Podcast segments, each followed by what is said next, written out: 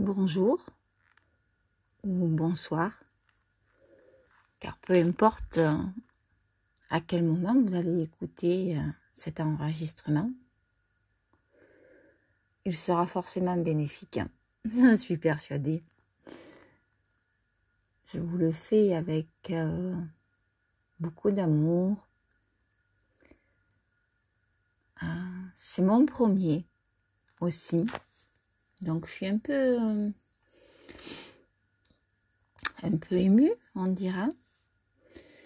Et en fait, je vais prendre euh, un sujet qui s'est présenté plusieurs fois à moi ces dernières semaines. Au sujet des euh, sous-personnalités psychoactives que nous détenons tous au fond de nous. Certes, le mot paraît très scientifique, hein, sous-personnalité psychoactive ou SPPA.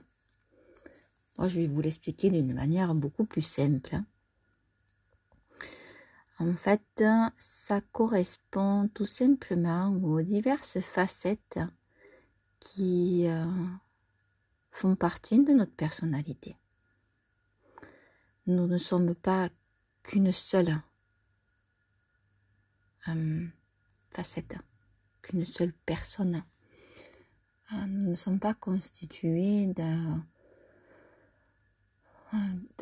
d'une seule façon de réagir ou de d'appréhender et de visionner la vie. Nous avons à l'intérieur de nous divers personnages plus ou moins euh, matures, plus ou moins évolués. Ces divers personnages peuvent être euh, marqués et blessés par certaines expériences de notre passé. Mais en tout cas, ils sont tous là dans un but euh, bien précis et utile en fonction des événements que nous vivons. La problématique, c'est que quand ils ne sont pas équilibrés, nourris correctement, entendus à leur juste valeur, choyés, protégés, ils peuvent créer des déséquilibres, des discordes.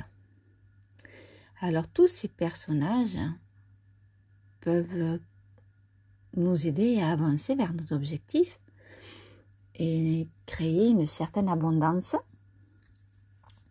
Mais ils peuvent aussi nous entraîner dans des méandres, nous mettre des bâtons dans les roues et nous causer divers soucis, contrariétés et conflits intérieurs.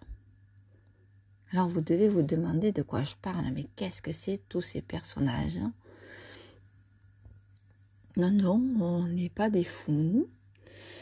Euh, on n'est pas des bipolaires, euh, tout ça. Non, non, non. Ça fait partie de tout humain. Et c'est simplement le fait d'avoir plusieurs euh, capacités, plusieurs personnages, donc, et je vais vous les nommer.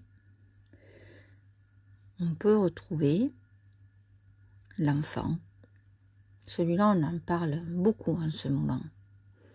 C'est un peu dans l'air du temps, son enfant intérieur. Là, c'est un peu plus l'enfant du parent. On peut trouver le sage,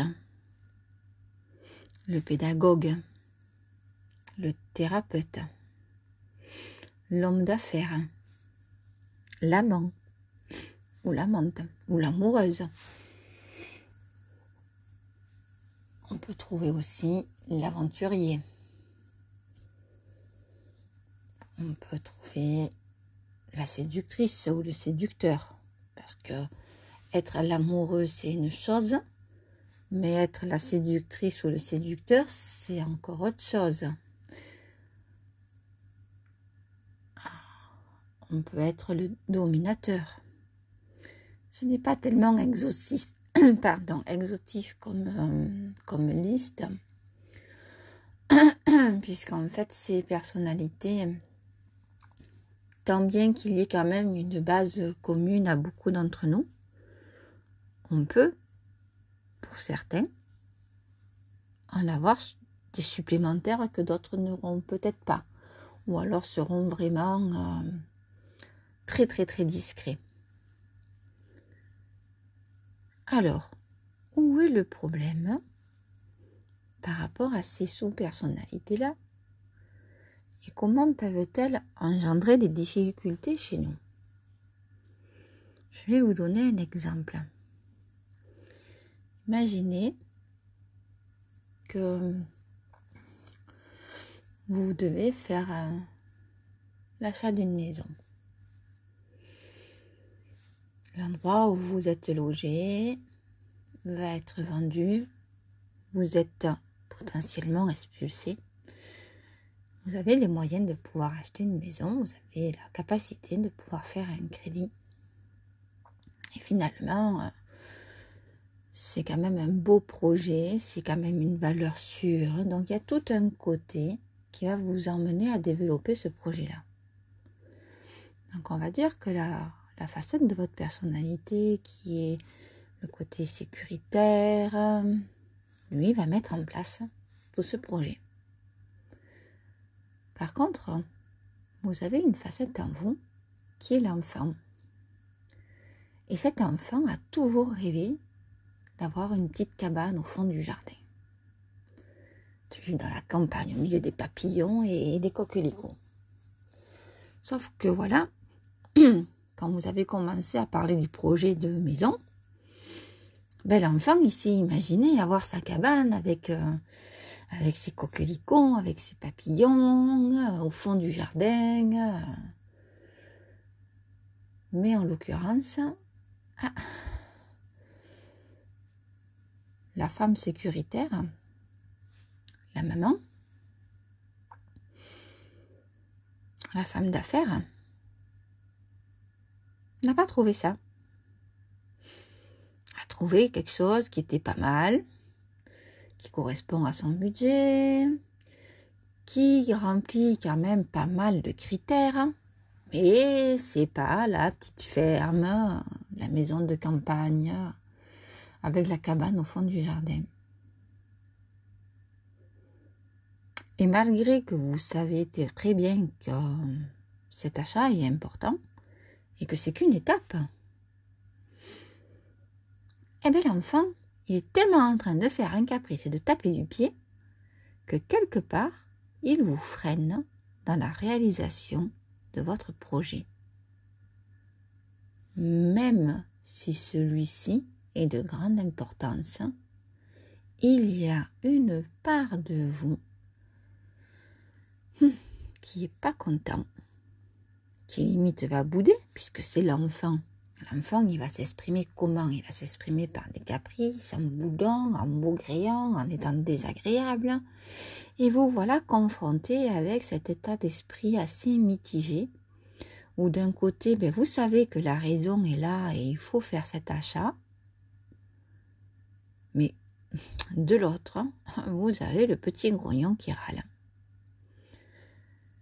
Alors si vous n'arrivez pas à équilibrer les deux, à entendre la frustration de l'enfant, à lui parler, à lui expliquer que tout va aller bien, que ce n'est qu'un passage, qu'il verra peut-être d'autres possibilités, d'autres opportunités. Si, vous ne prenez pas le temps de faire intervenir votre côté parent, envers cet enfant, il est possible que l'affaire capote parce qu'en fait vous serez tellement perturbé et déséquilibré dans vos émotions que vous n'arriverez pas à aller au bout de votre objectif.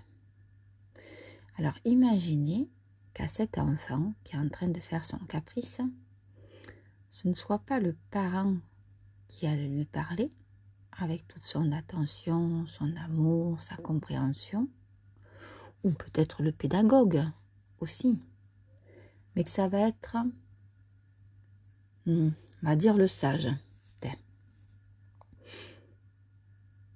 Mais qu'est-ce qui se passe dans la vie de tous les jours quand un enfant fait un caprice et se roule par terre?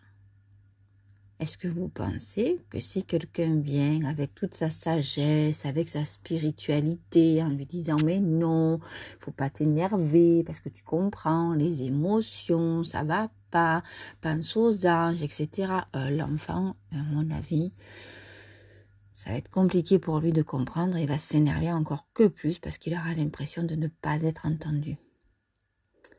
Si vous intervenez, admettons, avec une autre facette de votre personnalité, mais qui va être plutôt la femme d'affaires, donc qui est très finance par A plus B, voilà, comme deux et deux font quatre, et que vous commencez à lui expliquer le principe par rapport à l'argent, par rapport aux investissements, qu'il n'y a pas possibilité de trouver mieux, etc., mais que vous prenez du coup un, langage de banquier, ben, l'enfant n'y va rien comprendre non plus. Donc la crise va être encore présente. Donc que faire dans une telle situation? Ben, Simplement faire intervenir soit le pédagogue, soit le parent, soit le thérapeute, pourquoi pas? Que ce soit la partie thérapeute que vous avez en vous soit très sociable et très à même dans les relations humaines, y compris avec les enfants, vous pouvez arriver à calmer, apaiser les frustrations de cette facette-là de votre personnalité et du coup, vous arriverez à atteindre vos objectifs avec beaucoup plus de calme et dans un côté beaucoup plus serein.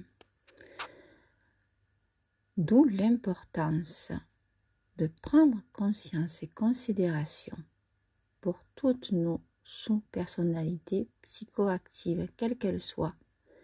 Il est bien de régulièrement faire le point, d'évaluer laquelle est en avant, laquelle est en retrait, laquelle est en souffrance, laquelle est euh, surexposée, afin de trouver l'équilibre entre elles. Et au plus vous aurez la capacité d'observer ces phénomènes à l'intérieur de vous, au plus vous aurez la capacité de les observer aussi sur les personnes avec qui vous êtes en relation, peu importe le domaine de la relation.